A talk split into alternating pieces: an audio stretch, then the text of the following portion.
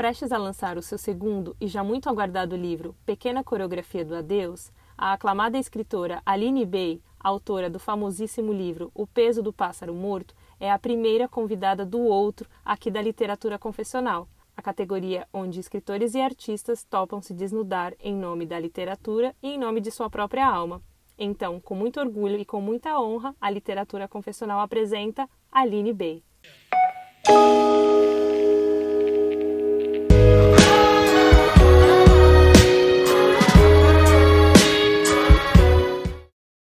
Oi, Aline, boa noite, feliz 2021. Oi, boa noite, feliz 2021. Larissa, é um prazer estar aqui com você, com seus ouvintes todos. Um beijo para todo mundo.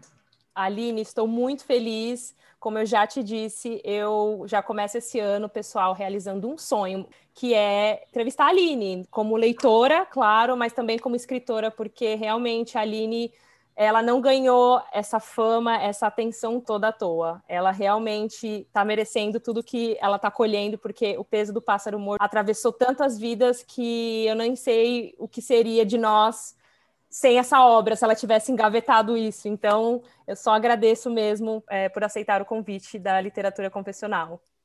Ah, maravilhosa, muito generosa você, muito sensível também. Mas isso que você disse sobre engavetar, né, o romance, uhum eu acho que é algo que nós mulheres fazemos muito com os nossos escritos, né? Então, quantos livros maravilhosos, poderosos poderiam estar aí no mundo e estão dentro das gavetas porque as mulheres acham que não são boas o suficiente para escrever, para publicar. E isso, isso me corrói por dentro. Então, eu acho que cada mulher que publica, ela tira muitas outras mulheres da gaveta, porque dá uma coragem enorme para a gente ser quem a gente é como artista, como escritora. E toda vez que uma mulher me escreve dizendo que leu o pássaro e ficou com vontade de escrever, leu o pássaro e ficou com vontade de publicar, é, nossa, isso para mim, eu fico toda arrepiada e, e, é a melhor coisa que eu posso, posso ouvir, porque a gente está fazendo isso juntas, né? Então é, é muito poderoso. Com certeza. Bom, vocês já estão ouvindo que a Aline, ela chega chegando, os dois perfeitos, todas as palavras assim, atravessantes mesmo. Acho que realmente essa é a, é a missão dela, nos atravessar por meio da palavra, graças a Deus. Bom, para quem né, não conhece a Aline ainda, mas faça o favor de sair desse episódio, comprar o livro, conhecer a Aline aí no Instagram, enfim, nas mídias. Bom, a Aline ela é formada em letras pela PUC, em artes cênicas pelo Teatro Escola Célia Helena e Pássaro, né, que é o peso do pássaro morto, seu primeiro livro de estreia e famosíssimo, né? Ele foi vencedor em dois prêmios, o Prêmio Toca e do Prêmio São Paulo de Literatura na categoria de autor estreante com menos de 40 anos. Além do que ele também foi finalista no Prêmio Rio de Literatura. E já tenho spoilers que o livro talvez, né, ao que tudo indica, sai esse ano. Por favor, nos agracie com isso. E a Aline também vai poder falar um pouquinho mais sobre se o boato é verdadeiro ou não, ou como que tá aí para nascer esse segundo filho.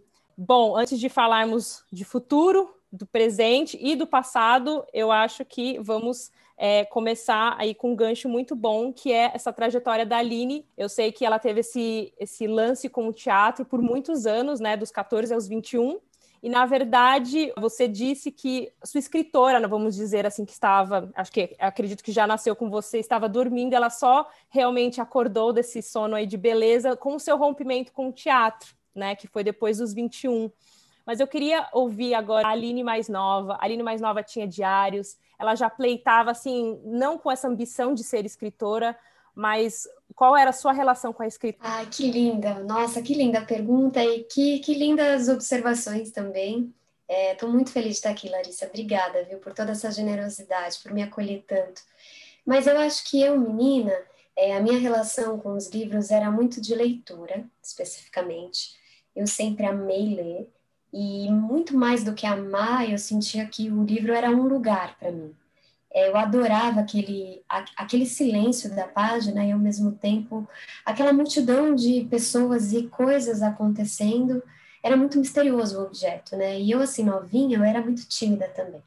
Então, eu acho que a leitura ela, era um jeito de eu fugir é, da, da, de trocar ali com os amigos ou não amigos, né? Mas ir para um lugar muito bom e às vezes até muito melhor do que qualquer brincadeira ou conversa no pátio. Então era muito legal ir para a biblioteca.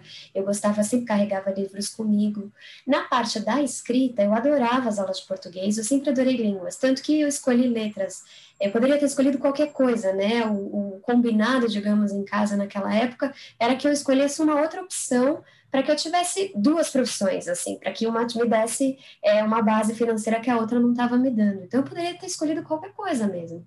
E rapidamente letras me veio na cabeça, uma, uma sugestão do meu pai também, que ele falou assim, gosta tanto de ler, e fez muito sentido, porque eu sempre amei línguas e sempre amei é, escrever, mas não, não passava assim pela cabeça. Escrever e ser escritor eram coisas muito distintas, não se casavam. Ser escritor era uma Machado de Assis era a Clarice Lispector, era o Graciliano Ramos, esses grandes, né, que a gente aprendia na escola, é, ou a J.K. Rowling também, que eu adorava ler Harry, Potter, mas era uma coisa tão longe, né, que é impossível, eram como se fossem super-heróis nos filmes. E escrever, o ato da escrita estava mais perto, mas eu não sabia que isso era uma profissão, então eu adorava as aulas de redação, eu lembro que eu sempre fazia mais as coisas quando eram de escrita, é, teve uma fase da minha vida inexplicavelmente, que eu escrevi um livro de poemas, eu era bem pequena, eu devia ter uns nove anos, e meu pai, ele estava com uns problemas financeiros, e eu não sei, assim, o que me deu, eu peguei um caderno meu, assim, que sobrou, falei, ah, eu vou escrever um livro de poesias para ajudar meu pai a sair dessa, dessa crise financeira. Não sei de onde que eu tirei que a poesia poderia tirar desse lugar, mas eu escrevi, chamava o ABC da poesia, eu fazia uma poesia para cada letra do alfabeto.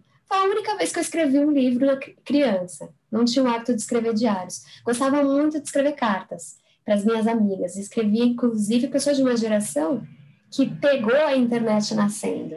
Então, antes da internet, a gente tinha essa coisa de trocar carta, né? É, e depois virou e-mail, e depois foi virando o que a gente conhece hoje.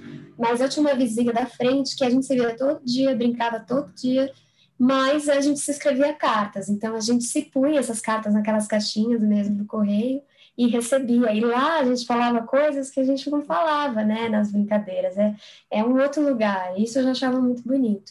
Mas tudo isso assim, numa nuvem, que nunca passou pela minha cabeça que um dia eu fosse virar escritora.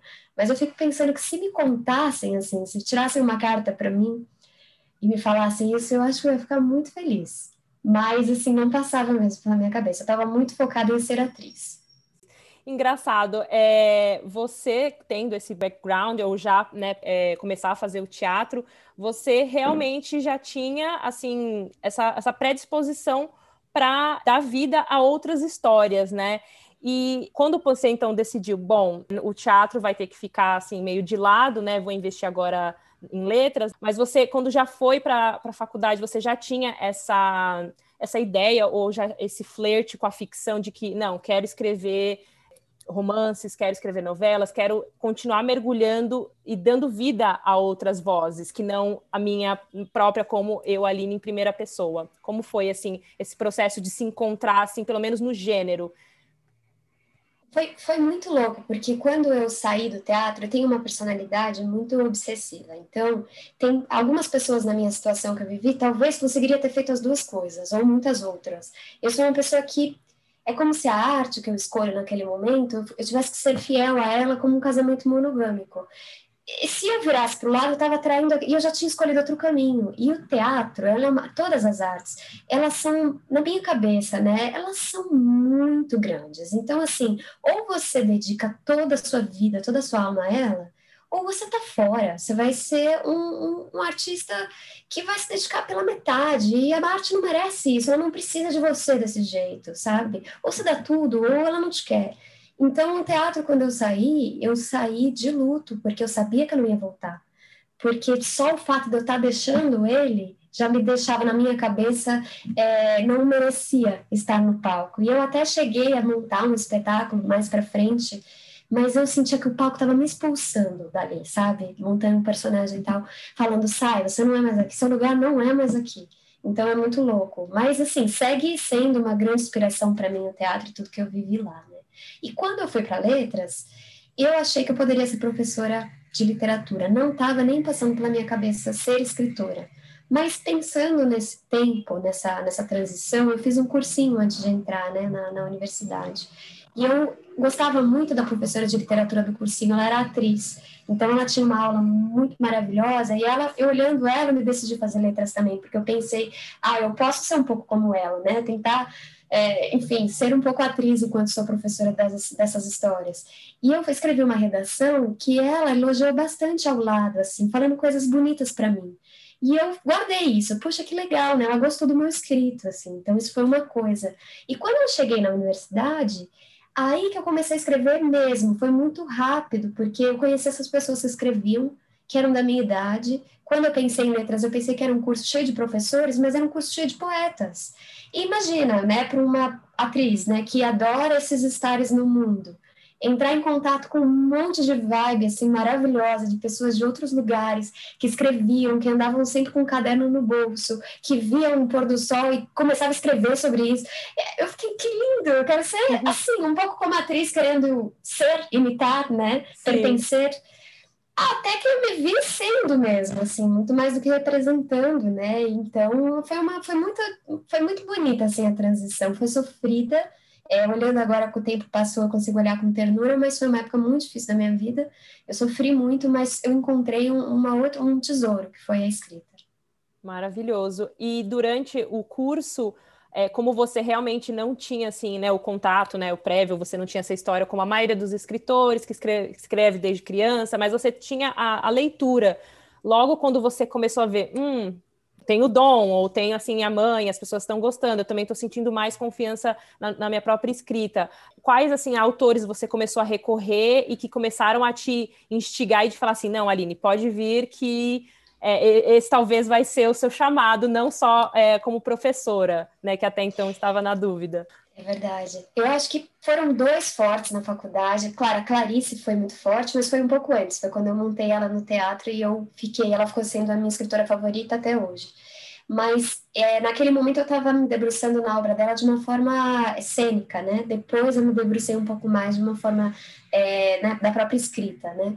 Mas, de qualquer forma, o Manuel de Barros foi um, um poeta que eu descobri na faculdade, através das aulas de literatura, e eu fiquei muito encantada com o que ele faz, porque nunca tinha visto ninguém escrever da maneira que ele escreve. Todo bom escritor, escritora, inaugura né, um jeito de dizer na página. Mas o Manuel é muito original. Ele é acima de, de, da média, assim, da originalidade. É muito lindo o que ele faz. E você, eu fiquei me perguntando, eu lembro, nossa, pode escrever assim? pode desse jeito, assim, uau, que linda, brincante a palavra dele, né? E um outro livro que me marcou muito foi o Eles Eram Muitos Cavalos, do Rufato, que também é um autor contemporâneo, né, que está vivo, enfim. E foi muito legal perceber que uma linguagem tão experimental estava na universidade, a gente fez trabalho sobre ele, e, e, cara, ele escreveu um livro completamente fora também, a originalidade sempre me encantou. E eu achei um livro muito potente, muito experimental, muito original e ainda assim muito pé no chão. Então, fiquei muito encantada também com essa obra. E muitas outras coisas lindas, né, que eu fui é, descobrindo, seja nas aulas de, de literatura e Camis, que eu adorava já, mas tive uma, eu fiz português e inglês, então a gente estudou um pouco essa, esses poetas ingleses também, e foi tudo, foi tudo muito legal, foi tudo muito importante para mim. Que eu acho fascinante também na sua história é porque ela ainda é muito fresca, né? Você, super nova, 33, 32, 33. 33. Então, assim, você saiu da faculdade, não faz muito tempo, você entrou nesse é, no mundo da escrita realmente para valer durante a faculdade, depois quando começou a fazer é, a oficina do Marcelino também, que você vai falar sobre isso. Então, assim, tá, foi tudo muito fresco e isso é muito inspirador, porque tira também um pouco essa, essa ânsia que a maioria dos escritores e que eu tenho de que você precisa ter essa trajetória e que isso precisa ser conquistado logo, né? Então, assim, você realmente exemplo para muita gente. Claro, cada um tem o seu tempo individual e o tempo também da vida, né? Mas isso faz é, com que outros creiam que, calma, não precisa ser algo que você nasça ou que desde criança você tenha milhões de diários ou que escreva, então, já carta para os pais ou para o namoradinho. Então, isso realmente é uma coisa que eu admiro muito em você, que você dá essa força para qualquer que seja o estágio ou onde você está na escrita, que existe um começo, e esse começo não precisa ser muito cedo, ele também não precisa ser. É, ele, ele acontece. uma hora ou outra. E aí a gente entra no pássaro. Sim, eu reli ontem, eu terminei hoje, eu ainda fiquei meio assim. Eu falei, cara, como que eu, eu entrevisto elas que eu me senti muitos sentimentos, não só pela história, mas assim, eu analiso muito a escrita também, né, do, do escritor, como ele faz para desenvolver. E eu sei que o Pássaro, e também para quem está nos ouvindo ainda não sabe, é uma história de uma mulher dos 8 aos 52 anos. A Aline conta essa história assim fragmentada é, por esses anos, né, principais uh, da vida dessa personagem. E é uma história sobre perda, né, sobre muito luto, sobre uma história sofrida em, em, várias, em vários momentos, mas também muito esperançosa, principalmente quando ela era mais nova. A gente sente assim a esperança no olhar daquela menina. E também a gente sente na personagem o desespero ou a entrega que ela se deu para a vida, né? Ali depois de mais velha, depois que o filho, enfim, foi para longe, ela se viu ali por falhas próprias também e por conta também da vida que acabou não sendo muito generosa com a mesma. E você conta, né, já contou bastante, que o início do pássaro foi a partir da exploração do verbo perder, né? O que, que aquilo te trazia. E lendo a obra, eu tive muito assim, né? Você fragmentou é, esse misto entre poesia e prosa, né? Nessas sentenças longas, curtas, quebradas, rítmicas muitas vezes. Mas eu senti muito esse fluxo da consciência da personagem. Parece que ela se abriu em um momento a caixa de Pandora e falou: Vou escrever a minha história. E que isso, eu sei que não foi assim, é óbvio, mas eu senti que você, quando a incorporou, você praticamente escreveu essa história numa tacada só ela é tão fluida e ela é tão assim, não, não só por conta de poucos pontos finais, poucas vírgulas, acho que não é nem nesse sentido, mas é no sentido literalmente que eu escutei essa pessoa me contando a história dela em um dia, sem parar, sem freio e num tom muito confessionalista, né? Ela simplesmente ela se abre. Então por isso que eu falei, a Aline, ela precisa contar na voz dessa personagem e também na voz da própria. Esse processo de escrever o pássaro, como foi exatamente explorar esse verbo? Você já tinha coisas é, do passado que você queria resgatar textos e juntou? foi escrito numa tacada só de alguma forma, porque essa sensação é muito boa. Dificilmente você consegue parar. Eu só tive que parar porque eu li durante o meu caminho do trabalho, senão eu ia perder a estação. Linda. E olha, isso que você falou do processo criativo é algo que está me tomando bastante pensamento, porque eu acabei meu segundo livro muito agora há pouco, faz pouquíssimo tempo. E ainda estou um pouco nele, né, mexendo, terminando essa parte da revisão com a editora. Então, é, foi engraçado, porque o pássaro, ele veio de uma tacada só, de uma tacada só.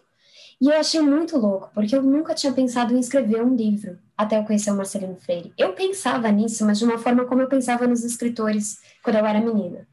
Ah, eles estão lá, eu estou aqui e tá tudo bem. Eu não achava que eu ia publicar tão cedo, eu achava que eu, que eu publicaria realmente muito mais madura se publicasse, porque eu acho que eu estava muito feliz com esse ato de escrever. E estava vivendo uma época da minha vida de muita alegria, descobrindo essa escrita na rua, fazendo sarau na rua, conhecendo poetas, é, escritores, entrevistando essas pessoas para o site que eu tinha. Foi uma fase de muito aprendizado, então eu estava muito feliz.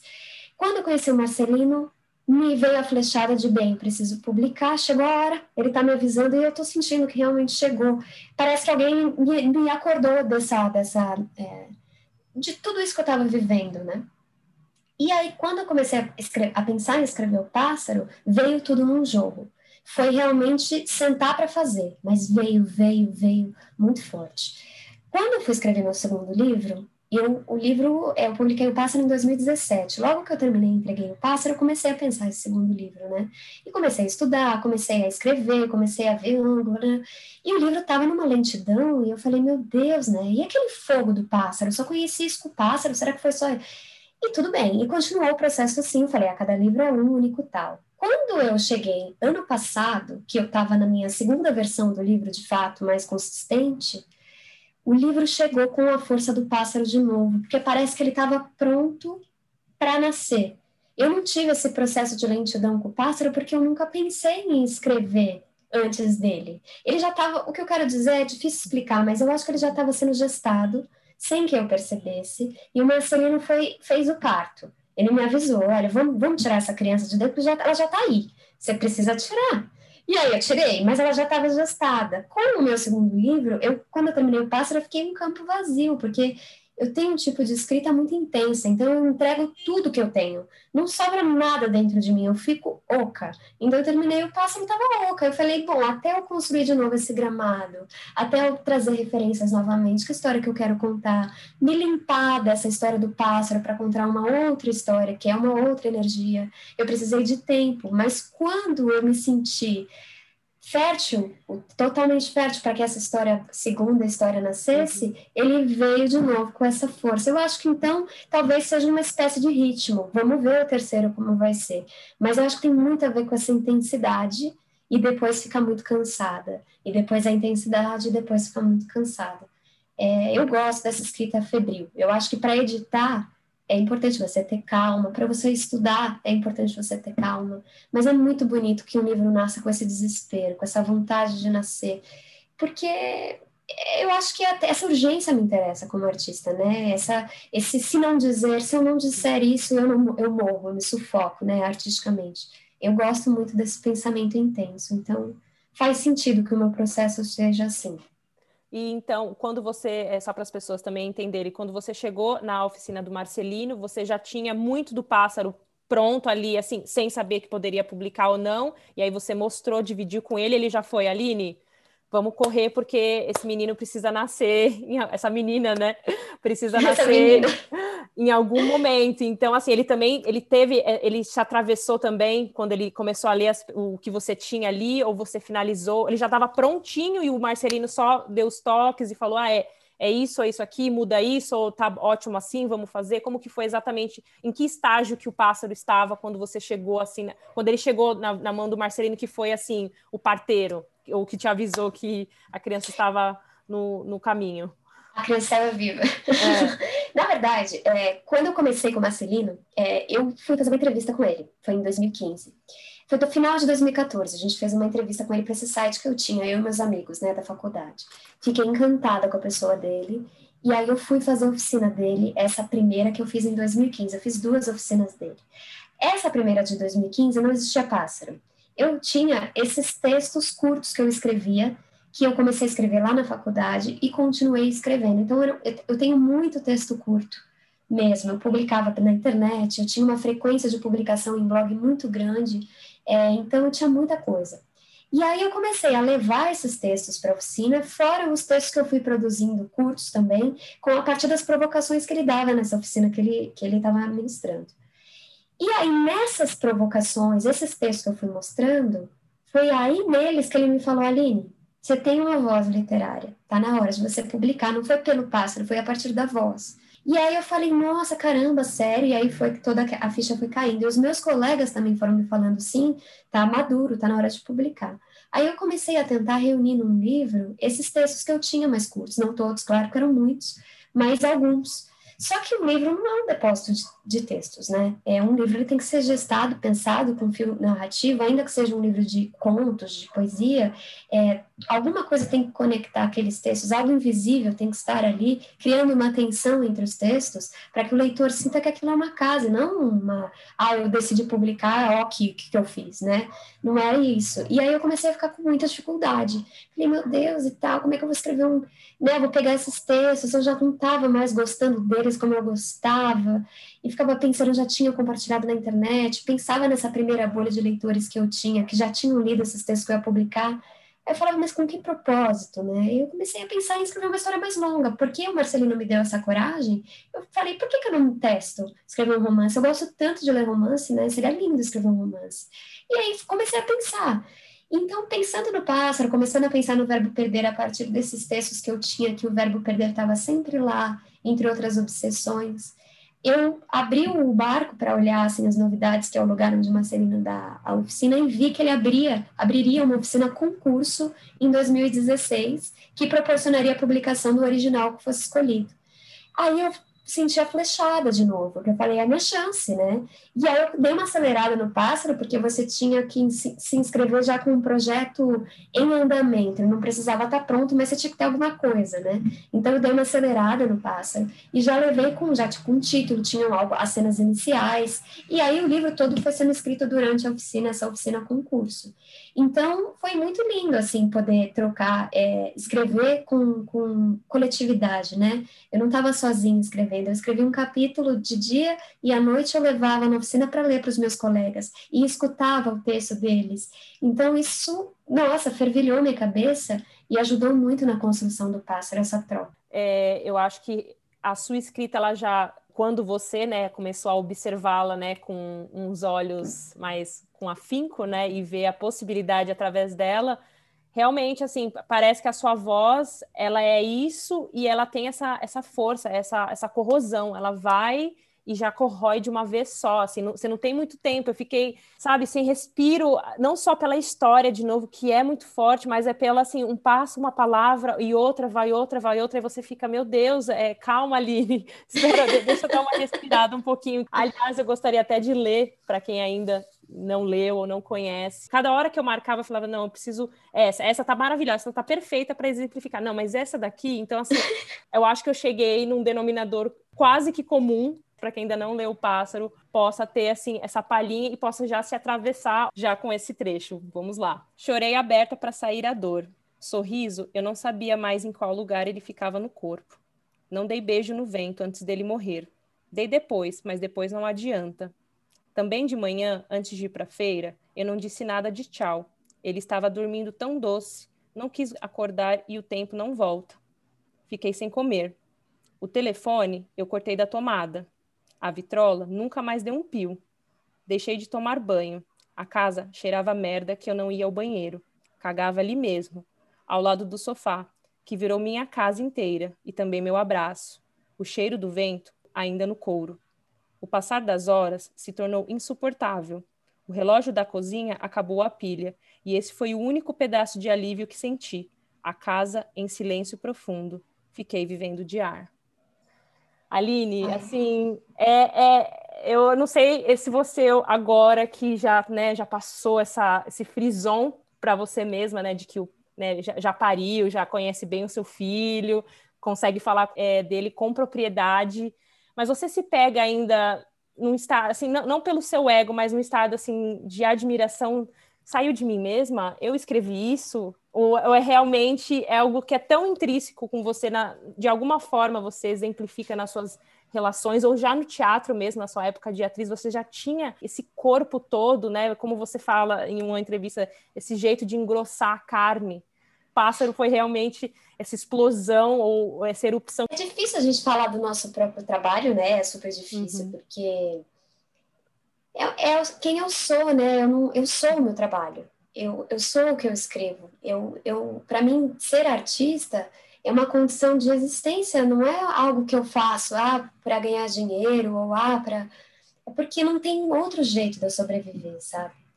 E eu sempre senti uma força muito grande em mim em relação à arte, sempre, sempre. Então, quando eu era atriz, eu era devota, como eu sou devota hoje com a escrita a mesma devoção, a mesma disciplina, é, uma paixão que eu não sei de onde vem. Então, toda vez que eu subia no palco para fazer uma cena, para montar é, uma, um jogo de cena, eu era muito novinha, mas assim, levava figurino, era muito dedicada. Então, eu sempre senti essa, essa paixão dentro de mim. E eu continuo sentindo isso exatamente como eu me sentia no teatro quando eu escrevo. Então, eu, eu acho que essa chama, de alguma forma, deve estar é, no que eu escrevo, porque eu me sinto muito bem quando eu faço. Tem alguns escritores que é, falam que escrever muito dói, dói muito, né? Cada um tem o seu processo. Nunca foi dolorido para mim. Por mais que eu escreva a história mais triste, é, cheia de dor e muito, muito empática com os meus personagens, porque eu gosto de acolhê-los também, sempre penso os meus personagens como atores em cena, nunca como seres humanos, porque eu acho que se eu pensasse como seres humanos, eu não conseguiria colocar eles na situação, em certas situações que eu coloco, né? Então, eu penso sempre como atores à disposição ali do trabalho. Mas eu acho que é isso, eu, eu, eu consigo desfrutar do prazer da escrita, muito, muito, do mesmo jeito que eu desfrutava do prazer de fazer teatro. E aí eu acho que o resultado já não importa mais. Eu posso escrever um livro lindo, ou posso escrever um livro muito ruim, posso fazer uma peça muito mal, posso fazer uma peça sensacional, mas se eu dei tudo que eu tinha, se eu me sinto viva no processo, pronto, já tá bom. Já valeu. Valeu. E agora entrando um pouco nessa, nessa coisa eh, do personagem, é, em uma outra entrevista você disse que a psicanálise ela dá uma substância para a literatura e que uma coisa tem a ver com a outra. Então, assim, para você acabou de nomear, mas queria que você fosse um pouquinho mais a fundo, né, nessa relação. Você é autora versus os seus personagens. Dentro de você isso é muito bem separado. Então você dá vida aos seus personagens, né, como atores que estão ali a serviço daquela obra e não tanto pela hum, essa pessoa que habita em mim ou que eu gostaria de ser ou alguma coisa, alguma história fora, às vezes que você veio a conhecer ou que você leu ou enfim que chegou até você e você se inspirou e fala hum, aquilo, né, ficou maturando e aí você dá daquilo e joga pro personagem. Como que acontece assim ou como que foi para o pássaro desenvolver essa essa mulher? Ela não tem assim é, nada a ver com a minha trajetória. A gente tem uhum. vidas muito diferentes. É, eu, ainda bem, tenho uma vida muito melhor, tenho os meus privilégios, né, que ela não teve. Mas, assim, eu, eu também tento não distanciar tanto os meus... Ainda que eles tenham uma trajetória totalmente diferente da minha vida, que é uma vida muito pacata, porque é a vida de alguém que se dedica muito à arte, então eu desde muito cedo já estava engajada nos estudos e no, eu não tive uma vida, sabe assim, nossa, como você viveu, se você for contar minhas coisas, você pode ver nas entrevistas, é sempre a mesma coisa, não tem, não vou muito além, porque minha vida é uma dedicação ao meu trabalho. Então tem isso. E os meus personagens têm uma vida um pouco mais ampla para que eu possa também experimentar situações diversas na literatura. Mas eu sempre fico à vontade também de emprestar coisas minhas para o personagem, ainda que ele tenha uma, uma história ficcional, né? É, então, se, por exemplo, eu tenho um jeito de ver o mundo, que às vezes eu não consigo colocar numa palavra, mas eu sei que é um jeito de ver o mundo que eu emprestei para alguns momentos da minha personagem é, principal no Pássaro, que é um pouco essa coisa de, por exemplo, olhar para o banheiro e achar que o banheiro está chorando porque a cara não está lá, eu, eu, eu, dou uma, eu, eu sempre coloco um pouco de vida nas coisas inanimadas. Eu faço isso, não sei direito porque vem da infância, mas eu sigo fazendo isso mesmo sendo uma mulher. Eu olho para a mesa e penso, nossa, quantos pratos ela já segurou, sabe? Como ela está se sentindo, sabe essas coisas assim, meio até poéticas, né? E a minha personagem tem esse exercício também. Então, tem, tem coisas que eu vou emprestando, tem coisas que eu consigo sentir da própria pulsação da vida que eu estou criando. É, tem coisas que a trajetória da personagem vai me levando também, sabe? É, sei lá, de repente, dependendo do lugar que ela passeia, como a, a, a personagem do pássaro que vai sobre. Ela, ela está sempre vivendo as perdas, então o jeito que ela reagiria, por exemplo, à morte do vento foi ela mesma que me contou. Eu não sei como eu reagiria à morte do meu cachorro. Eu nunca me coloquei nessa situação. Eu não precisei me colocar. Ela tinha uma força de personagem que me guiou para esse lugar que eu levei ela. Ela mesma é uma pulsão de vida. Então eu acho que tem de tudo, sabe? Na hora de você criar o personagem, é uma salada, você mistura tudo, o que você escuta, é, o que você é, o que você não é, os seus desejos, é, o que o próprio personagem traz, é, as coisas que você já leu, os filmes que você já assistiu, as músicas que você já escutou, é muita coisa misturada para que você consiga encontrar um pouco de vida, né, nessas ficções. E, e eu acho que é esse o meu desejo, assim, trazer vida, calor, temperatura para essa história, para as histórias que eu conto, como se essas pessoas existissem. Isso é muito legal. Eu, eu sou da leitora que eu não imagino, eu gosto de ler e, e, e me sentir já no momento sem visualizar. E o que eu gostei muito é que você faz, que também é óbvio que é uma coisa particular da ficção, que é a comparação, né? é, de colocar muita comparação. Então, ia para o banheiro que o banheiro chorava, né? Porque ah, o banheiro sai água. Então, esse jogo também coloca o leitor muito nos sapatos personagem. O, o, escritor, ele realmente é essa pessoa que presta atenção no mundo. Você sempre foi muito observadora de criança, ou observava até coisas que as pessoas falavam, Aline, que você está olhando? Não, tô... Você se perdia, né, né, nesses momentos, assim, observantes. Muito. Eu não sinto nenhum tédio quando eu tô sozinha, por exemplo, ou se eu tô num lugar com bastante gente. Eu gosto muito de observar as pessoas e gosto muito de me observar também. É um exercício que eu gosto de fazer. Porque você observar o outro na rua, claro, você pode criar uma história para aquele ser andante ali que tá, de repente, com uma. Por exemplo, outro dia eu vi até uma noiva, é, não era uma noiva exatamente, mas ela estava com um vestido que eu li como noiva. É, e ela estava andando na marginal, assim, numa beirada com uma mulher mais velha, que poderia ser a mãe dela. E eu pensei, o que, que ela tá. E era cedo. É, que, que ela estava fazendo vestida assim, né? De manhã com a mãe. Aí já imaginei tanta coisa, tanta história. E claro, ela só me deu um. Eu passei por ela de carro, assim, foi muito rápido, mas foi uma imagem tão forte é, que com certeza isso vai habitar algum texto meu e, claro, vai trazer uma criação. Mas aí eu observei de fora, né? Essa mulher, o caminhar dela, o que ela estava vestindo, que horas eram, etc. Essa mulher mais velha do lado dela e as possibilidades. Mas às vezes eu gosto de me observar é, para entender um pouco mais da alma humana, porque a gente também esconde muito, a gente é, quer a nossa melhor versão para as pessoas, né? A gente tenta ser legal, pelo menos a maioria das pessoas tenta ser a melhor pessoa possível, mas às vezes em certas situações você por dentro, né? Se você conseguir controlar, às vezes você também perde o controle, o que é ótimo, também se observar você numa perda de controle, mas você por dentro sente coisas que você fala, caramba, olha que sentimento sombrio, olha que coisa louca, eu tô sentindo isso, eu tô falando isso, mas eu tô sentindo o oposto. Por quê? Onde hum. é que tá? Então, assim, eu gosto de olhar também para dentro, porque eu acho que é, a literatura ela trabalha com complexidade. Ela nunca vai querer resolver essa pessoa é má, essa pessoa é boa. Somos um pouco de tudo isso. Então, é importante se olhar para dentro. E o único, o único ser que eu consigo observar de dentro para fora sou eu mesma. Então, eu sou um material em potência é, e eu sou um ser humano. Então, com certeza, outros seres humanos se sentem como eu em situações parecidas. Então, eu procuro entrar mesmo nessas camadas que eu escondo de mim. Entendi. Você agora que está né, nesse seu processo de escritas e que agora, né, você é 100% do tempo escritora, você tem algum caderno que você ou anota essas observações, já, ou enfim, o bloco de notas do celular, ou você tem escrito mais é, sobre você nos anos recentes, agora, depois que você mergulhou mesmo na literatura, você também tem passado isso para essa autorreflexão, seja no formato de journaling, num, num diário mesmo, ou enfim, tentar, assim, se observar também nesse ponto do, do autorreflexo através da escrita? Quando eu me auto-observo, eu nunca anoto nada, nada sobre mim. Eu anoto coisas, imagens de fora, para eu guardar, porque sobre mim eu sei muito bem. E ainda mais depois que eu descortinei, porque se eu estou atenta a mim, e aí de repente eu descortino isso, e eu já sei, eu sei. É, só que às vezes não é hora de mexer num texto. Você sabe que aquilo está ali, se você for colocar isso no texto, vai ser cedo para falar sobre isso. Mas que bom que eu já notei que isso existe na, em mim e talvez em outras pessoas. Está dado, fica lá.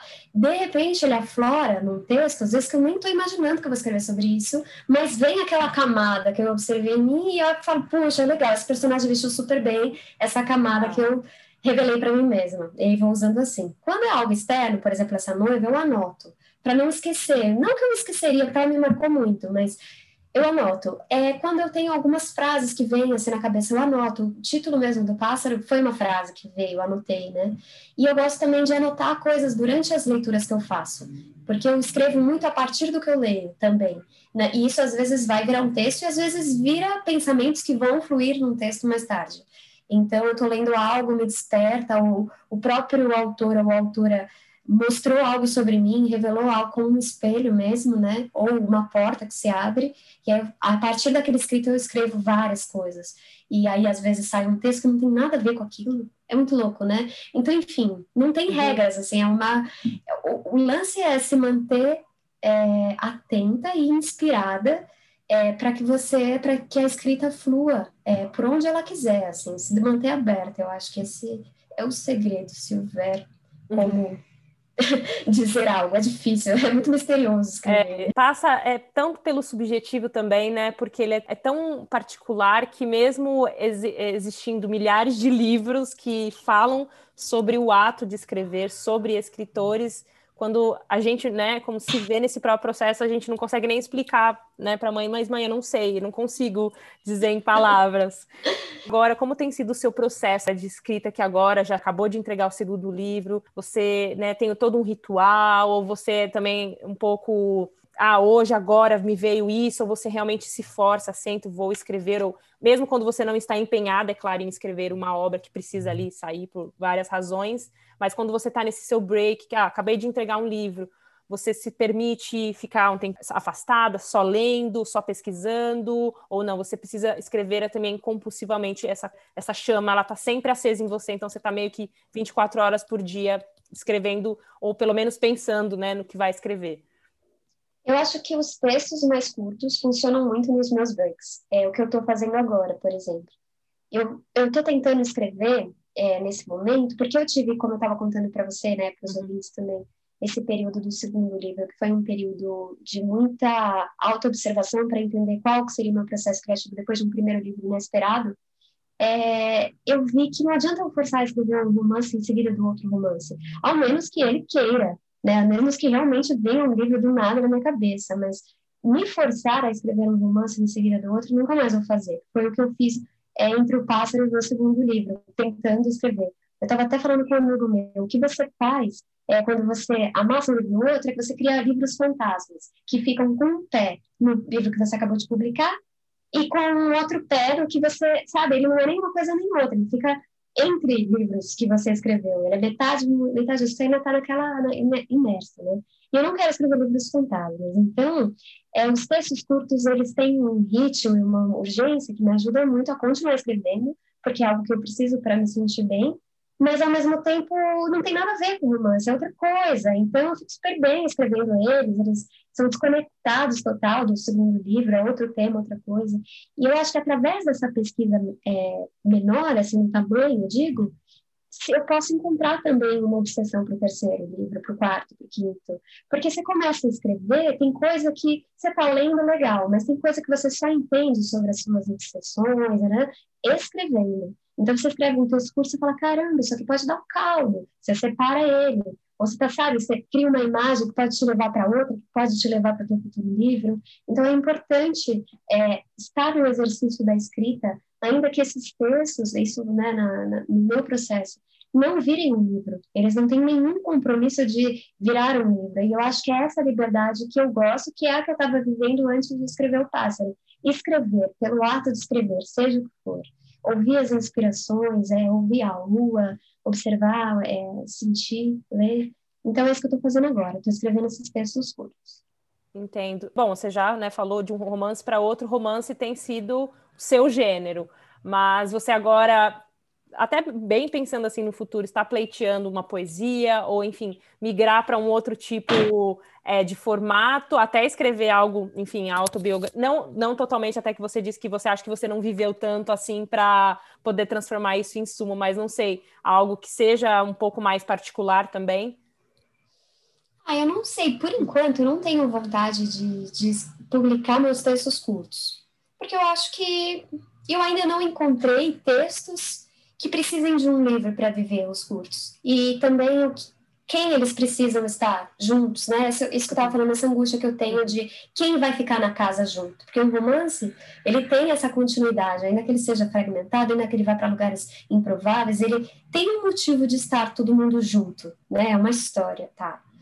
E, e os contos, por que, que eles ficam juntos? Eu sempre fico angustiada, sabe? Eu leio muito conto, eu amo gênero, eu acabei até de ler um maravilhoso da Lúcia Berlim, que chama Manual da Faxineira, é, e ali eu entendo, eles fizeram, publicaram vários contos que ela escreveu pela vida, mas é uma escritora que merece toda essa atenção, já, né? Então eu entendo essa coletânea.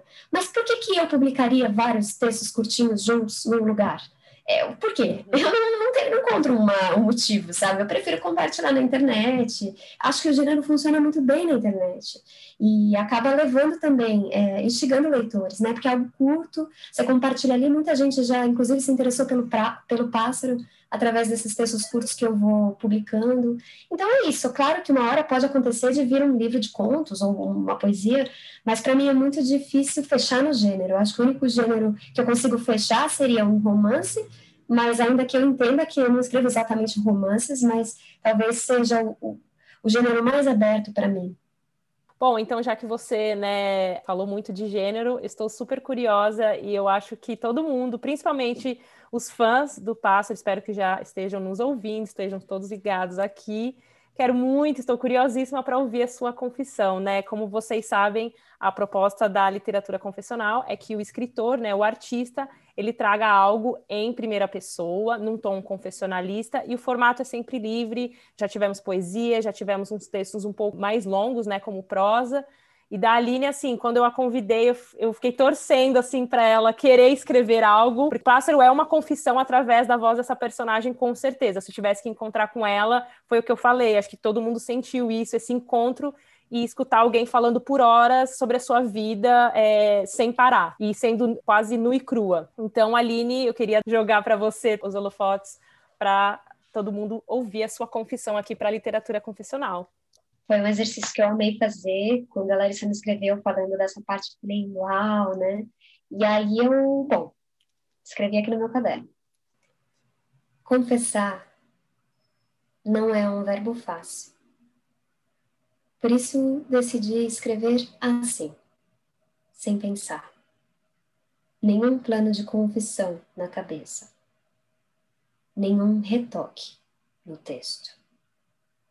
Apenas isto. Estar aberta, duplamente, dentro e fora, já que, além de olhar para os meus medos, devo também estar aberta para dizer sobre eles, contar. Em um sussurro, aqui, para vocês, que tenho medo da morte, das pessoas que amo, mais do que tenho medo da minha própria morte. Talvez porque eu não acredite de fato no meu desaparecimento. É como se eu tivesse alguma chance de ser esquecida na Terra. Pessoas que vivem por muito tempo devem carregar essa sensação. Tenho medo de borboleta. Na verdade, pavor. Medo da fusão das cores nas asas. Medo do voo. O maior elogio que podem me fazer é quando dizem que tenho inteligência emocional. Confesso também que, por dentro, ainda me sinto a menina que fui. 1992. Ela tem muito espaço no meu íntimo. Ela e a atriz que eu tive que colocar em um quarto, dar caneta e papel para ela acalmá-la, dizendo que o livro e o palco têm muita coisa em comum. São irmãos? Ela perguntou. Sim, irmãos. E confesso que gosto de olhar as minhas cicatrizes. Ai, não tenho nem o que falar, Aline. Arrepiou tudo e eu tô assim muito na dúvida. Quem ganhou mais? A, a, literatura com certeza ganhou demais tendo você, mas eu fico pensando, você nos palcos também, meu Deus.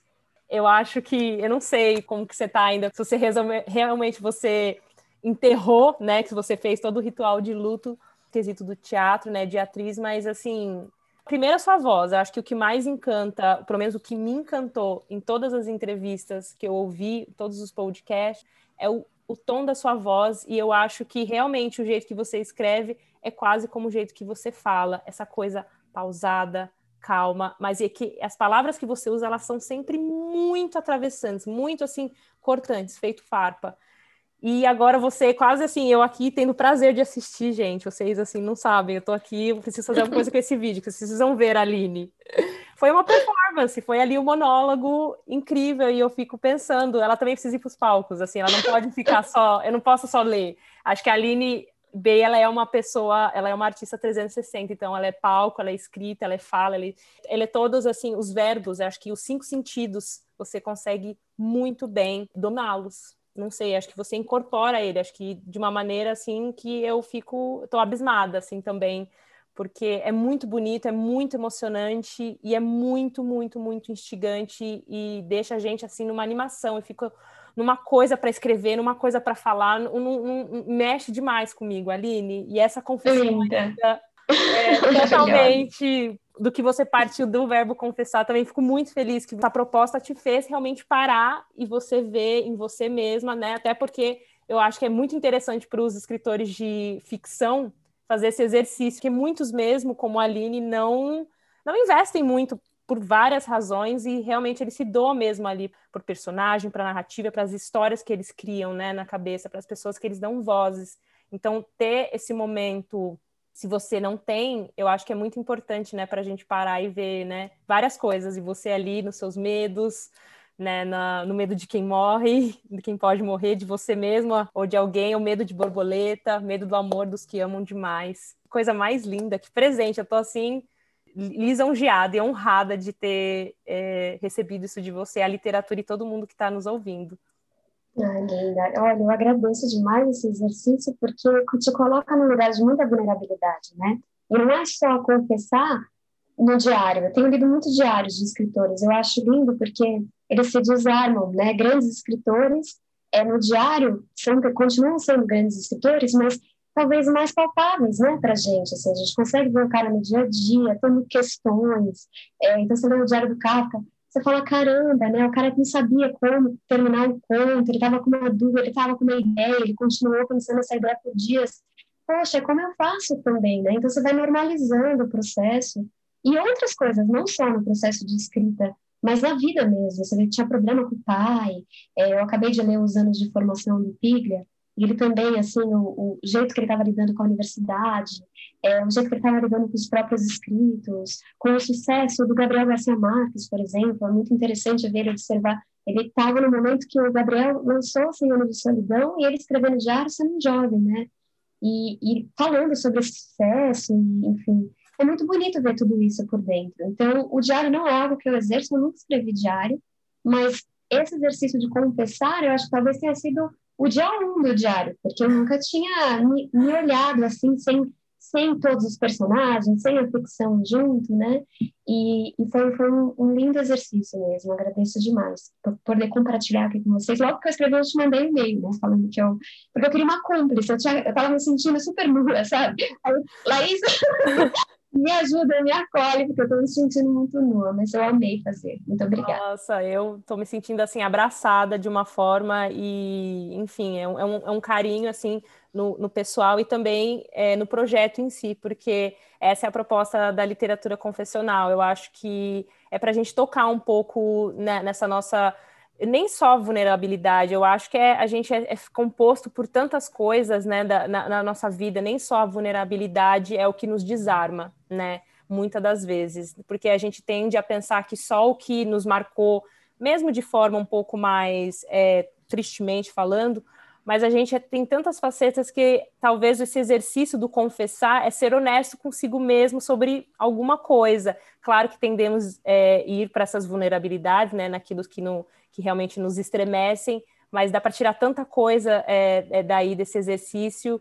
e seja até para os que já escrevem é, literatura não confissional, é entrar num, numa coisa mais assim, mais profunda, quase né, da psicanálise mesmo, quando você entra ali no divã e o terapeuta precisa arrancar tudo que você tem, que ele precisa te ajudar, né? Então, ele só vai conseguir fazer isso se você realmente se desarmar. Eu acho que essa, essa é a palavra, né? E a Aline se desarmou e eu fiquei muito feliz de, de ter esse prazer e de poder acessar o eu da Aline, né? E nessa categoria que é o outro aqui da literatura confessional. Obrigada de novo por ter aceitado e por fazer essa linda confissão que eu não vejo a hora das pessoas lerem, verem tudo, assim, é, a Aline Bay, eu já falei, é, são cinco sentidos totalmente aflorados. Aline, eu queria muito ouvir agora de você. Você tem é, esse texto curto, frases que variam, né, entre poéticas, prosaicas, né, nesse jogo. Eu ouvi você falando é, numa entrevista que para os autores, né, para os escritores investirem, né, nessa voz, porque muitas vezes a gente duvida, ah, mas isso, será que isso funciona? Não funciona? Devo seguir, mas ninguém está fazendo, ou, geralmente se faz assim, e se eu fizer assado, as pessoas não vão aceitar muito bem. Como foi, assim, por mais que o Marcelino, né, você ganhou o concurso, ganhou o prêmio literatura, mas assim, voltando, olhando para trás, realmente valeu a pena a sua própria insistência? É óbvio que ter vozes e ter um prêmio, né, para é, atestar a sua potência, né, como escritora, mas falando mesmo no seu estilo, na sua linguagem, algo que possa ser intuição, instinto, não sei. Sem dúvida. Eu acho que é muito importante a gente ter em mente que a gente escreve com as nossas limitações. A gente não vai escrever com as nossas potências. Porque a potência, você vai narrar tal, tal, brilhando. De repente você vai se ver numa cena que você não vai conseguir resolver. De repente você vai ver que você não dá conta da história que você está querendo contar. De repente você vê que o personagem que você está criando, você não está reverenciando a complexidade dele. Não tá bom. Escrever isso é olhar e falar, não tá bom. E agora? E agora? Ah, vou fazer igual o Garcia Marques. Você não vai fazer igual o Garcia Marques. Porque você pode até ser melhor que o Garcia Marques, tá? Vamos supor. Mas o Garcia Marques é o Garcia Marques. Você tem que fazer como você. Então você tem que aprender a escrever dentro desse teu próprio universo e acolher quem você é, acolher sempre, porque é, o escritor ele está naquele ato de escrita, mas depois ele está na rua, depois ele está em outros lugares, ele tem que ser sempre quem ele é e trazer isso para o texto dele e trabalhar com as limitações. Então, quando eu comecei a escrever dessa maneira, eu escrevi a partir das minhas limitações. Eu sabia que eu nunca conseguiria escrever um romance como, por exemplo, Cem Anos de Solidão. Não é o meu estilo, não é o meu jeito de contar uma história. Tem outros escritores que eu comecei a sentir mais pares. Por exemplo, Manuel de Barros. Eu olhei para aquilo e falei que lindo. Eu não faço isso, mas eu entendo o que ele está fazendo. Tanto que, por exemplo, escrever esse oito, esses oito anos da minha personagem é muita leitura de Manuel de Barros, porque ele, com a sua condução magistral, me mostrou mostrou a luz no fim do túnel, né? Olha, é possível colocar uma criança em cena na literatura de uma forma pura, de uma forma reverberante, de uma forma poética. Ah, então eu vou descobrir como é que eu coloco a minha criança em cena. Mas ter lido o Manuel me ajudou a entender que é possível, né? Então esses escritores vão abrindo caminhos, mostrando, é, iluminando lugares que estavam é, sem iluminação, mas é, eu sempre vou trabalhar com o que eu não consigo eu, então eu encontro outro caminho para dizer, para fazer, para não dizer. Por exemplo, eu sou uma escritora que descreve muito pouco, porque eu não sei descrever um ambiente. Eu, como pessoa no mundo, não sou uma pessoa que vai te, te, te falar de uma cidade que fui, vou falar das ruas, dos caminhos, dos lugares, eu vou te falar de sensações. Eu vou te falar de outras coisas. Então, eu vou ter que escrever com essas minhas limitações geográficas. Eu não sou uma pessoa de caminhos. Eu sou uma pessoa de tato. Então, eu vou focar no meu tato, e aí os caminhos vão ficar para uma, uma outra escritor que sabe fazer isso muito bem. Um Ítalo Calvino. Deixa com o Ítalo. Faz o que você sabe fazer. Vai no céu, entendeu? Então, eu acho que é isso. A gente tem que abraçar quem a gente é escrevendo, se acolher e tentar, da forma mais sensível, mais inteligente possível, usar o que você tem e o que você não tem para contar a história que você quer contar. O resto é, é resto. Eu acho que é isso mesmo.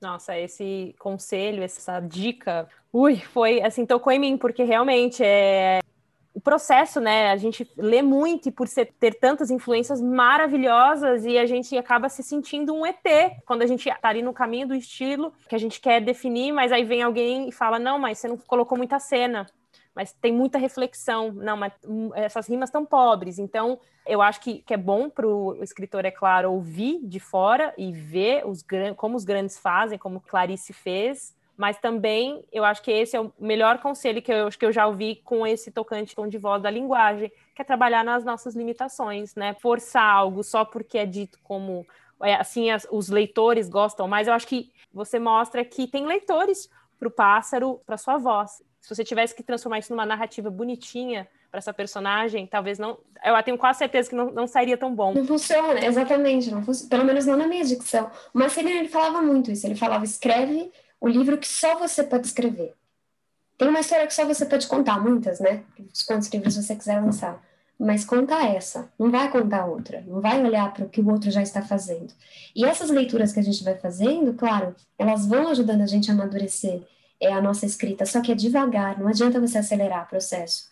Hoje eu sinto que eu consigo descrever um pouco melhor os ambientes, mas ainda é magro.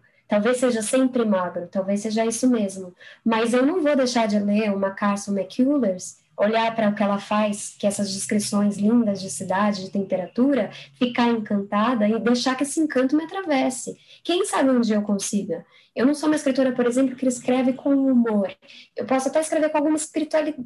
Eu sou espirituosa, mas você não vai rachar de rir lendo né, o meu livro. E não é porque ele é só uma história triste, porque tem escritoras, por exemplo, Natalie Ginsberg, que é uma italiana que eu amo, ela escreve histórias que são profundamente emocionais, mas você consegue gargalhar também lá. Então, quando ela me faz gargalhar lendo um livro, rir mesmo, assim, às vezes ter que fechar o livro, eu falo que lindo que isso me atravesse. Se um dia eu conseguir trazer um riso que não sem controle para uma história minha, que maravilhoso, foi a Nathalie, foi ela que me ajudou a caminhar. Se eu não conseguir, tudo bem também, ela está fazendo isso por muita gente. Então, eu acho que é um pouco isso, ser atravessado pelas suas leituras, deixar que isso é, te influencie positivamente, mas sempre respeitar esse tempo de maturidade do teu texto. É a tua busca, ponto. Exatamente, eu acho que todo mundo aí, principalmente que está ouvindo os escritores, confiem. A Aline, como eu disse, ela tem, assim, é, eu sei que ela talvez não queira assumir esse papel aí de liderança no sentido de mostrar para as pessoas é, entendam isso, me escutem, mas é vem de um lugar que eu acredito que essa voz fresca, contemporânea, e que ela não é à toa, ela está quebrando aí, entrando no mundo da literatura do jeito que ela entrou, atravessante, com, com a sua voz intensa, marcada, porque ela é o que ela é, e eu acho que ela falando isso para nós que estamos aí com a nossa escrita ou até com a nossa leitura, ela nos, ela humaniza a escrita, ela humaniza a literatura, porque a literatura tem muito isso também desse fantasioso, do glamour, dos cânones, enfim, de, de que a gente sabe que é verdadeiro, mas ela acaba que para muita gente ela até afasta com medo de tipo eu nunca vou conseguir chegar aos pés da Clarice. E calma, né? Existem as exceções, mas você também consegue tanto quanto criar um trabalho lindo e que para os leitores que vão te amar como amam a Clarice também, que vão ser devotos, que vão ser fiéis, que vão encontrar consolo, que vão gargalhar com você, ou que, enfim, vão despertar todos os sentimentos possíveis. E é realmente obrigada por isso. Pessoalmente, tenho certeza que todo mundo que está nos ouvindo aí, que escreve, vai ficar mais do que cheio com essas palavras, Aline. Linda, eu que agradeço. Muito, muito bom trocar com vocês todos. Aline, o seu segundo livro agora, queria que você né, falasse um pouquinho, né, dentro do possível, é claro, pelo que eu já ouvi você falando, essa personagem nasceu totalmente diferente do, do que nasceu o pássaro. Você sentiu o cheiro dela, você falou que veio o nome Júlia, se não me engano, tinha um lance com a terra. E aí você, na, ao contrário dessa personagem do pássaro, que não tem o um nome, não tem o um rosto, que eu acho que ela realmente, ela pode ser muitas mulheres, e para mim eu senti isso também. Não consigo dar a ela nome, não consigo dar a ela uma cara, mas eu sei exatamente como ela é tenho ela na minha cabeça. E eu acho que cada leitor também vai ter essa personagem na cabeça. Agora, o que você pode dizer desse seu segundo romance? Como foi criar? Como foi, né, ser consumida, né, por essa personagem que veio, que nasceu em você, você já foi, opa, sentiu o cheiro dela. Já sei quem ela é um pouco, estamos nos conhecendo melhor. A Júlia, ela é, chama Júlia mesmo, ela chama Júlia Terra. É, foi muito doido, porque quando eu escrevi O Pássaro, o, como a gente estava conversando, ele foi um estudo do verbo perder. Então, a minha protagonista, ela nasceu para exercer esse verbo perder. Ela nasceu para ocupar esse verbo com o corpo dela e com a vida dela, com o tempo dela na Terra. A Júlia, ela nasceu sem história, assim, ela tem, ela tinha características várias, mas ela não tinha uma história é, para contar. Ela não tinha um verbo para exercer. Ela tinha um ser. Então eu sinto que esse meu segundo livro é um estudo de personagem, que é algo que eu amo, eu adoro livros que têm um personagem forte. E às vezes, olhando assim para os meus livros favoritos, eu vejo que, claro, é sempre maravilhoso ter um livro com uma linguagem incrível, que nem o Raduan Assar, que nem uma Hilda Hilst, que nem uma Clarice Lispector, é, mas também um livro com um personagem humano que você consegue é, entender assim as escolhas, que você consegue entrar naquele ser. Eu acho tão gostoso, eu amo tanto um livro com um grande personagem, que eu achei muito legal poder estudar isso, fazer uma personagem brilhar em cena, independente dos lugares que ela vai, o que ela faz, o que ela ocupa. O que é a força do livro é a Júlia, né? Então isso é muito lindo. Foi a primeira coisa que nasceu. É, numa primeira versão, ela estava. Eu, eu não queria que ela virasse essa protagonista que ela nasceu para ser, estava escondendo ela no meio de outros personagens, sabe? Mas aí depois, quando a editora entrou e com o tempo de escrita, eu fui percebendo que a Júlia era a alma do livro. E aí, quando eu dei vazão para isso, o livro cresceu muito, veio o título e tudo aconteceu, porque realmente eu tinha que escutar. A Júlia veio com muita potência. É, o, o, que eu posso dizer dela é que ela é jovem, e eu, eu queria muito investigar, o tempo também é uma obsessão, né? Então, eu queria muito investigar idades limbos. É, eu trabalhei com duas idades com a Júlia. Ela numa pré-adolescência, se tornando adolescente, então ela não é criança e ela ainda não é mulher, ela está numa num quase. E depois numa juventude em que ela ainda não é adulta, mas ela também não é uma adolescente mais. Ela é uma jovem mulher. Só que, né, então muitas coisas ainda que ela anseia estão por vir. Então eu trabalho com essas duas idades lindas, assim, esses dois abismos, assim, que ela quer tantas coisas, mas que ainda parece que tem muitas coisas que prende é, e que puxa lá para trás e ela querendo ir além. Então é um livro de movimento também, sabe? Tem muito a ver, o título tem muito a ver também com isso, com o movimento. É, e é isso, eu acho que eu posso dizer. Depois que lançar, vai ser um prazer conversar com você onde você quiser sobre ele mas é um livro que agora eu tenho assim um maior carinho, mas ele me fez sofrer muito, porque eu estava impondo muito para ele, quando é muito importante a gente escutar o nosso trabalho. Ele que tem que comandar o processo, não a gente. Então eu, eu aprendi essa, acho que essa humildade mesmo, de querer menos como escritora e ouvir mais o próprio texto. Incrível, Aline. Você acha que ele sai esse ano? Os leitores podem esperar ou ainda Pode ser que não, como que tá assim a, o, o, deadline aí? Ele vai sair? Sai esse ano, sai esse ano, com promessa de sair agora no primeiro semestre, a segunda editora. Uhum. Então, espero que sim, estou muito feliz, mas esse ano com certeza sai. Eu vou, tipo, divulgando todas as novidades lá no meu Instagram também. E o terceiro livro, então, agora que você acabou de. Você já é assim, parteira, já vai de um para outro, tá tirando férias, ou assim, o terceiro livro já tá ali, opa, mirando ele, ou ele já tá te mirando de onde Tem... quer que ele esteja? Tem uma palavra que tá no, na minha mira, que tá me circundando também, que tá na minha cabeça, e que eu tô fazendo os meus estudos todos em relação a ela, que é a loucura. Então, eu tô indo mergulhando nisso. É, do que virá a partir disso, eu não sei se vai se desdobrar em outras coisas. Mas os meus estudos estão nessa direção da uhum. loucura. Podemos esperar agora um, um pouco de loucura da parte de Aline Bey. Bom, eu sei que você é, vai dar uma oficina de criativa, né, de escrita, e fiquei muito feliz porque realmente vai, talvez aí resgatar esse flerte, né, em ser professora, né, que foi ali a um, um, um, primeiro momento assim de quando penso fazer letras. Queria saber as suas expectativas para isso, para você ensinar se você já comandou alguma coisa assim ensinando e método, alguma coisa que você já sabe que você tem certeza ou que você sempre pensou, ah, se eu tiver que dar aula, eu gostaria muito de trazer isso para os meus alunos. Eu quero que eles vão por ali, enfim, também se tiver já mais projetos aí para também é, divulgar e compartilhar com todo mundo, tenho certeza que já vai estar tá todo mundo estando na agenda. Linda. É, eu tenho uma relação muito bonita com essa troca, né, de, de mediar, de alguma forma, encontros. Eu acho que eu vejo mais como mediação do que como é, aula ou professora. Eu não, não consigo me sentir confortável nessa nessa, eu acho que nessa persona, né, de, de professora. Então, eu prefiro mediar encontros, eu acho que eu, eu, prefiro assim. Mas eu já dei algumas oficinas, desde que eu lancei o Pássaro, isso começou a acontecer antes de eu entrar em letras, eu dava aula de teatro para crianças muito nova, eu era, estava com os meus 18 anos, mas eu comecei a dar aula e foi é, uma das coisas mais alegres que me aconteceram foi dar aula para essas crianças na casa do teatro, lá onde eu estudava no Célia Helena.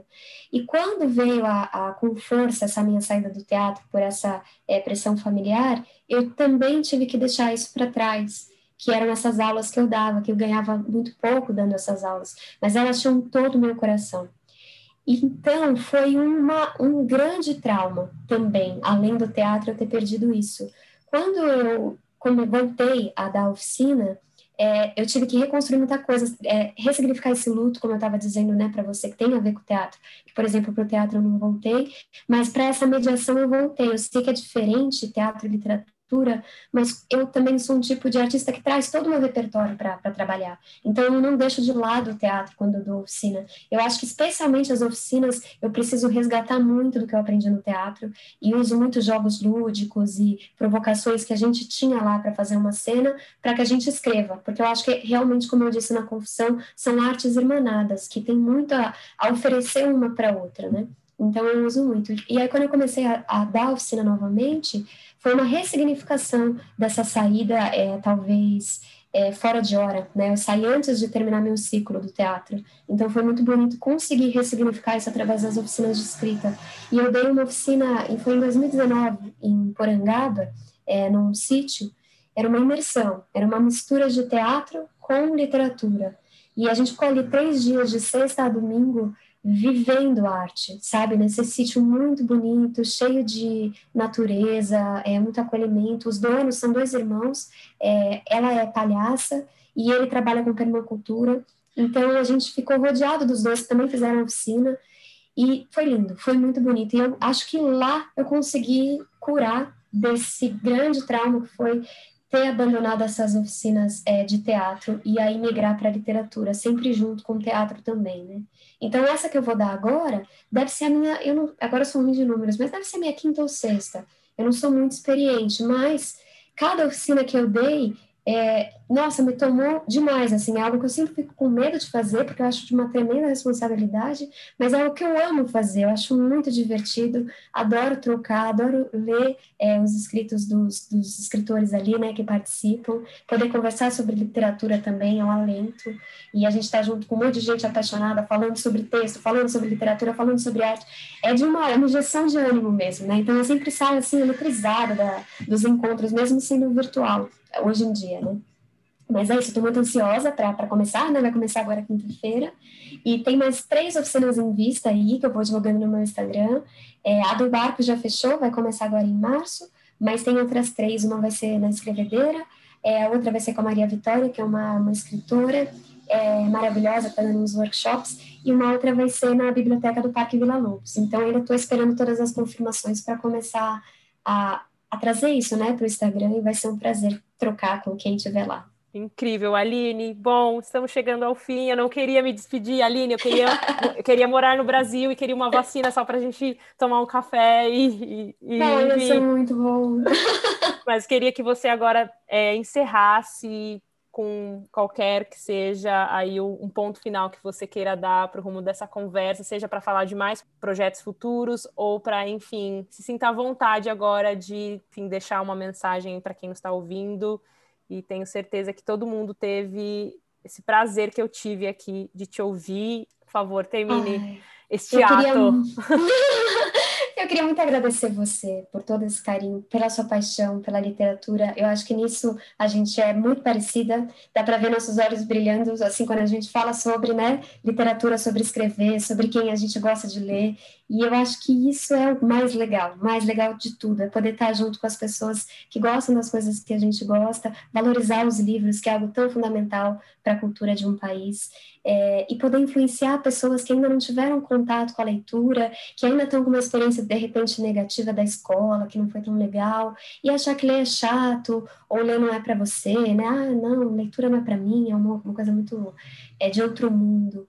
E é tão bom quando a leitura entra na nossa vida, né? Seja a gente escritor ou qualquer profissão, eu acho que ler acaba ampliando os mundos, acaba trazendo muita empatia para o seu dia a dia. Você vai ser uma pessoa mais generosa, mais sensível, mais atenta e vai conseguir absorver melhor também as suas experiências, com mais intelectualidade, é, com mais profundidade, enfim. Eu desejo muitos livros para as pessoas, que, que as pessoas encontrem o livro certo para começar esse caminho, quem ainda não encontrou, e quem encontrou que tenha muitas leituras apaixonantes, prazerosas, difíceis, desafiadoras, e que a gente possa escrever também muito, quem gosta, que sempre tenha, haja muita inspiração, muito tempo, um tempo criativo proveitoso para que a gente possa é, nos expressar na folha. E é isso.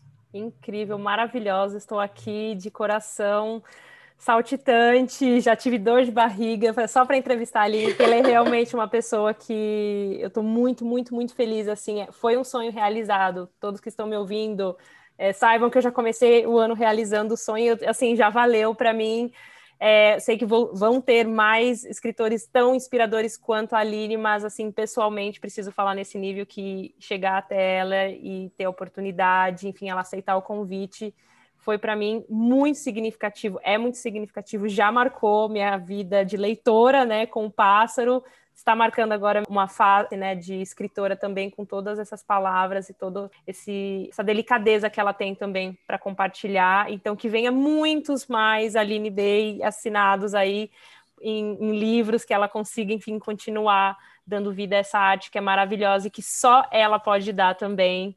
Com certeza. Estou muito feliz. Aline, obrigada demais. Eu que agradeço muito, muito, muito. Eu queria muito que a gente se encontrasse qualquer hora para dar um abraço. Tomara que aconteça em breve, com vacina, com segurança, com e a gente possa conversar. E no, no, aguardo do teu livro também, viu, Larissa? Com Pensa certeza. Que eu não sei que tem aí. Tem muitos, como oh. você disse. Tem vários aqui é... na gaveta, só esperando para serem, enfim, tirados da onde estão e entregar na mão de vários leitores, com certeza. E já, já sei que você é quase uma madrinha, sem mesmo já ter os lido, já sinto você com esse papel, quase a benzedeira, seu Luiz, que tira doença, de qual, que cura qualquer coisa. Com certeza, a, a escrita da Aline, ela é como o seu Luiz, que ela mesma descreveu, cura qualquer coisa. Muito obrigada mesmo, Aline, e obrigada a todos que nos ouviram ouçam e reouçam várias vezes, consumam esse, esse podcast, esse episódio em especial e consumam muito mais a arte da Aline em todas a, as vertentes que ela se propor a fazer, porque realmente é uma pessoa de, digna de admiração mesmo pela sua devoção. Eu acho que é o que a gente mais sente na, na voz dela, é essa devoção, essa paixão. E isso não tem preço, né? Realmente é algo que faz, que passa, é, realmente contamina. Eu estou contaminada aqui por tanta devoção, quero continuar tão devota assim como ela. Obrigada mesmo, Aline. Obrigada a todo mundo que ouviu aqui o primeiro episódio do outro. Ah, linda. Um beijo para todos. Obrigada por terem ouvido a gente aqui conversando e a gente se vê em breve. Beijo, gente. Tchau.